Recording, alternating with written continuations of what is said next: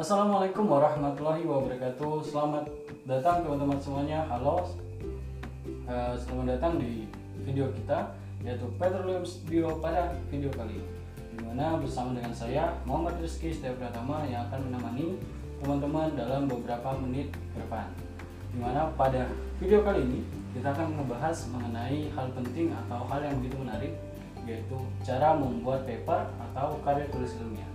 Dimana di samping saya sudah ada pemateri yang luar biasa, yaitu Mbak Dita Septariany. Halo Mbak Dita. Oke, jadi Mbak Dita ini adalah uh, seorang lulusan dari teknik permiakan di S T T MIGAS Balikpapan yang baru banget, baru banget dia lulus dari S T T MIGAS Balikpapan dengan mengambil gelar uh, dan mendapatkan gelar S D. Selamat ya Mbak Dita atas gelarnya. Alhamdulillah. Oke, jadi Mbak Dita juga uh, orang yang memiliki banyak pengalaman, dimana pengalaman yang dimiliki seperti juara satu Art Design Competition di tahun dua ribu delapan belas, terus juga kemudian pernah presentasi paper pada suatu conference internasional di Kuala Lumpur, Malaysia di tahun dua ribu delapan belas. Mbak Dita juga pernah mengikuti beberapa O J T dan juga internship di beberapa perusahaan oil and gas industry. Nah, jadi baik banget sebenarnya hal yang bisa kita gali dan kita dapatkan dari narasumber kita ini. Dan semoga obrolan pada hari ini dapat bermanfaat bagi kita semua. Oke, tanpa berlama-lama lagi, langsung saja kita tanya ke Mbak Dita uh, tentang topik kita, yaitu cara membuat paper atau karya ilmiah. Pertanyaan pertama, seperti yang sebelumnya disebutkan, kalau Mbak Dita itu pernah presentasi di suatu conference internasional di Kuala Lumpur, Malaysia. Sebagai gambaran atau pemahaman dasar buat teman-teman, boleh dong Mbak Dita cerita apa sih paper dan juga karya ilmiah itu?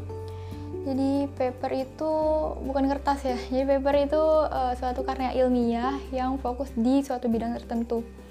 Dan paper itu ada paper, ada juga uh, karya tulis ilmiah. Nah, kalau paper itu dia terdiri dari kayak lebih ah, lebih ringkas gitu lah pokoknya ya. Ada abstrak, jadi ada abstrak, pendahuluan, latar belakang, isi, kesimpulan, daftar pustaka. Sebenarnya sama sih sama kayak makalah gitu, cuman dia jauh lebih ringkas. Kalau makalah kan kayak dibuat per halaman, kayak ada daftar isi gitu kan, lebih lengkap. Nah, kalau paper ini dia kayak satu tapi Hmm, inti jelas dan padat gitu ya, mm -mm. Oh, berarti paper itu lebih kayak karya ilmiah yang lebih padat dan jelas, dimana dia memiliki beberapa struktur kayak introduction, mm -mm. pembahasan metodologi, mm -mm. dan lain-lain.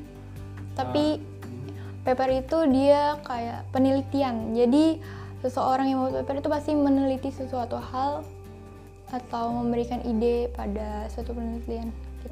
Lebih uh, tentang hal-hal penelitian atau saintik atau mm-hmm. sesuatu yang baru juga. Oke, menurut Mbak Dita, apa sih pentingnya paper itu, Mbak? Paper itu penting banget buat ngebantu kita. Misalnya kita lagi di perkuliahan gitu, kalau misalnya paper itu kan uh, istilahnya bisa menjadi bantuan kita untuk bikin makalah, bikin tugas kelompok, tugas akhir, tugas kerja praktek, dan sebagainya. Kalau udah ngerjain paper, pasti ngerjain tugas-tugas kuliah itu jadi lebih mudah. Berarti paper ini juga sebenarnya membantu kita buat uh, belajar, buat mendapatkan jawaban-jawaban hmm. dari perkuliahan, Mbak ya? Ya benar, jadi kalau kita bikin paper itu jadi lebih fokus. Jadi kita bisa fokus pada suatu hal yang bakal kita utak-atik di dalamnya untuk mencapai suatu tujuan tujuan yang kita inginin berdasarkan data yang valid. Nah, untuk membuat paper tuh sulit nggak sih? Buat paper itu sebenarnya kalau bagi pemula mungkin sulit ya, karena selain belajar sesuatu yang baru, kita juga harus punya data. Jadi kalau kita punya data tapi belum tentu kita bisa ngolahnya. Jadi kalau misalnya ada mau keinginan untuk membuat paper, jadi harus baca-baca paper-paper yang ada sebelumnya supaya kita paham paper itu gimana sih struktur-strukturnya kayak gitu.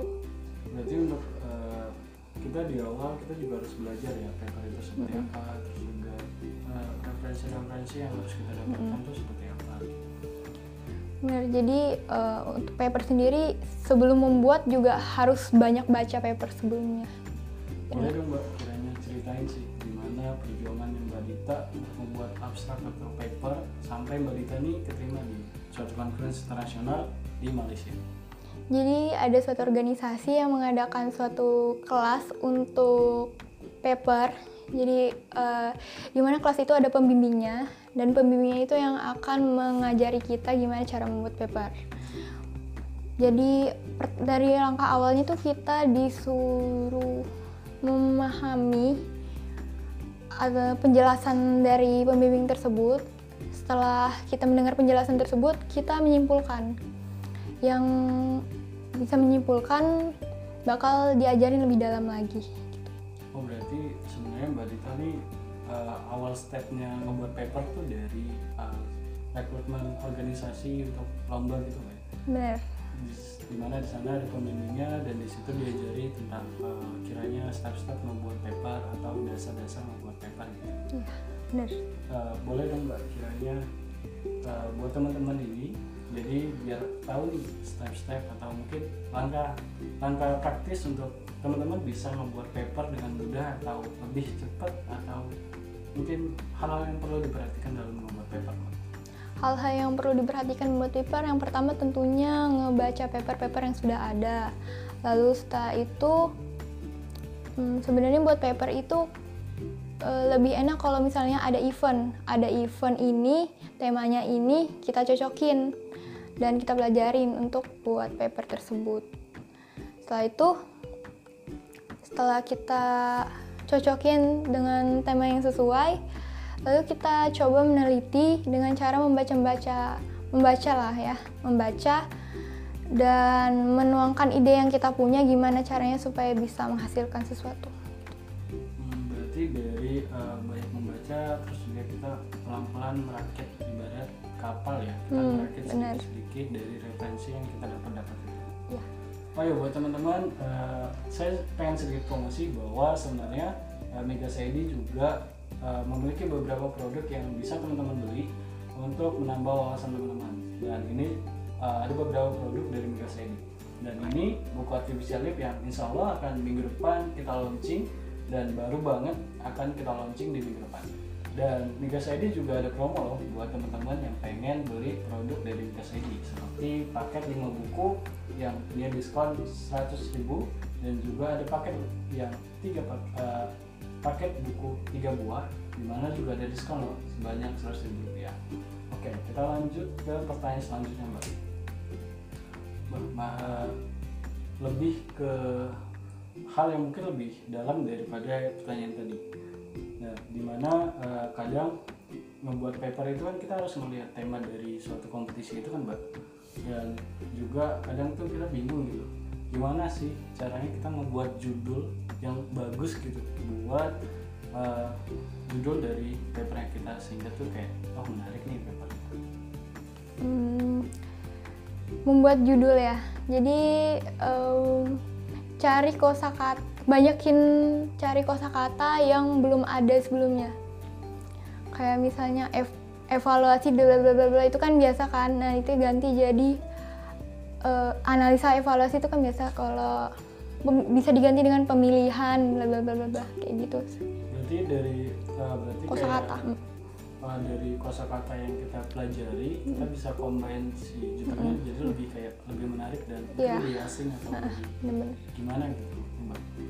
Hmm, wah mantap nih, kita semakin siap untuk membuat paper dimana kita udah diceritain sama Mbak Dita gimana langkah-langkah membuat paper terus juga gimana caranya dia bisa tahu atau wadah yang bisa ngebantu dia untuk membuat paper dan juga dari uh, jawaban Mbak Dita soal gimana sih judul yang baik untuk membuat paper tersebut.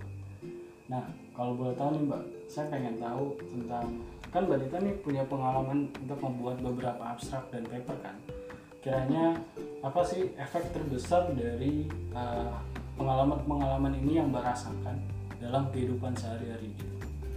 Efeknya itu jadi kita uh, lebih bisa menyimpulkan sesuatu dengan terbiasa, dengan cepat. Jadi terbiasa kan, kalau bikin artikel kan kita harus menyimpulkan. Jadi kayak, oh ada ini gini gini, kesimpulannya ini, lebih cepat. Oh, kalau sering dipelajarin gitu. Berarti kita bisa nangkap sesuatu itu lebih cepat dan lebih cepat menyimpulkan, Mbak ya? Kalau sering dipelajari. Oh, berarti bisa lebih nangkap dan lebih jago dong. Tapi bukan berarti saya jago loh ya. Saya juga masih belajar sebenarnya. Kiranya uh, penting nggak sih uh, belajar membuat paper sama kayak uh, persiapan kita dalam membuat skripsi, Mbak? Um, sama, karena kalau skripsi kan nggak boleh ada yang sama, apalagi sekarang dicek tuh plagiatnya, nggak boleh. Jadi kalau kita ngebuat paper, kemarin juga T A saya juga sebenarnya uh, rencana paper saya, jadi saya ngajuin di perusahaan ini itu ide dari yang saya pingin untuk membuat paper. Karena saya butuh datanya, saya ngajuin di perusahaan ini, jadi kayak gitu. Oh, berarti sebenarnya juga membantu ya, relate mm-hmm. juga ya, Mbak ya? Mm-hmm. Hmm, ngomong-ngomong soal skripsi, kalau nggak salah tahu nih kalau Mbak Dita skripsinya di B A M. Boleh dong ceritain kalau bisa uh, skripsian di sana. Terlebih ngambil data kan, bisa skripsian di B A M itu adalah sesuatu yang sulit dan mungkin hal yang luar biasa gitu. Mm-hmm. Sebenarnya skripsi di P H M tuh e, sama halnya seperti ngajuin skripsi di tempat perusahaan yang lain. Alurnya sama, ngajuin proposal via email, via via via via langsung ke kantornya, apa sih namanya? Ya kayak gitu. Terus tunggu, tinggal tunggu konfirmasi. Tapi kalau sudah nggak ada konfirmasi, tinggal tunggu kabar, nggak ada kabar, kita harus follow up terus. Kadang orang tuh nggak enakan ya mau follow up terus tiap tiap minggu, tiap dua minggu itu kan nggak enakan. Tapi uh, saya tuh sebenarnya nunggu empat bulan, jadi tuh tiap dua minggu sih saya follow up, tapi belum ada kabar. Sebenarnya ada saran buat ngelempar di lain, cuman karena saya pengen ngebuat paper, membuat suatu paper, tapi har- datanya cuman ada di situ, jadi saya tetap nunggu sampai dipanggil, meskipun akhirnya saya harus mengorbankan waktu saya jadi telat kul- telat lulus kuliah, cuman gara-gara itu sih sebenarnya. Wah, luar biasa banget ya, dari penantian dan juga usaha dan juga uh, apa ya, kayak kesabaran untuk mm-hmm. merelakan kelulusan tepat waktu demi skripsi yang dibuat. Hmm. Dan uh, kiranya boleh dong Mbak cerita atau tips, kan Mbak Dita nih uh, apa ya, sudah selain punya pengalaman yang baik banget dan juga pasti sibuk selama perkuliahan, di mana Mbak Dita juga ikut organisasi kan, terus juga Mbak Dita kuliah, belum lagi Mbak Dita ngebuat paper, terus juga Mbak Dita prepare buat skripsian atau yang lainnya, dan saya pernah dengar kalau Mbak Dita juga ngebuat bisnis. Boleh dong ya, Mbak, gimana sih manajemen waktu sehingga tuh bisa lebih produktif dan juga uh, bisa lebih efektif dengan ngebagi organisasi, kuliah, ngebuat paper, dan juga hal-hal yang lainnya sebagai inspirasi buat teman-teman. Uh, kalau dari saya mungkin fokus sih kuncinya. Ketika kita mau ngerjain ini, selesaikan dulu, habis itu selesai langsung ganti. Jadi kayak waktu itu jedanya cuma buat istirahat kita aja. Jadi kayak dua puluh empat jam tuh masih kurang, tidur juga kurang, tapi meskipun kurang, tapi niatnya ikhlas, jadi semangat gitu loh ngerjainnya. Jadi ya hmm, apa ya? ya niat ikhlas Mm-mm. buat ngerjain sesuatu itu, karena uh, dari niat ikhlas sebenarnya juga sebagai motivasi buat kita agar terus semangat baik mm. ke depannya. Oh ya Mbak, ini mungkin ada pertanyaan terakhir nih, uh, apa sih sebenarnya motivasi terbesar dari Mbak Dita sehingga tuh bisa jadi seperti sekarang ini? Sekarang ini kayak gimana ya? Dari beberapa pengalaman yang Mbak Dita okay. ceritakan, uh, itu sesuatu yang besar, dan sekarang bahkan bisa lulus dari S T T MIGAS Balikpapan, mendapat gelar S T Dita Septariany S T. Gimana?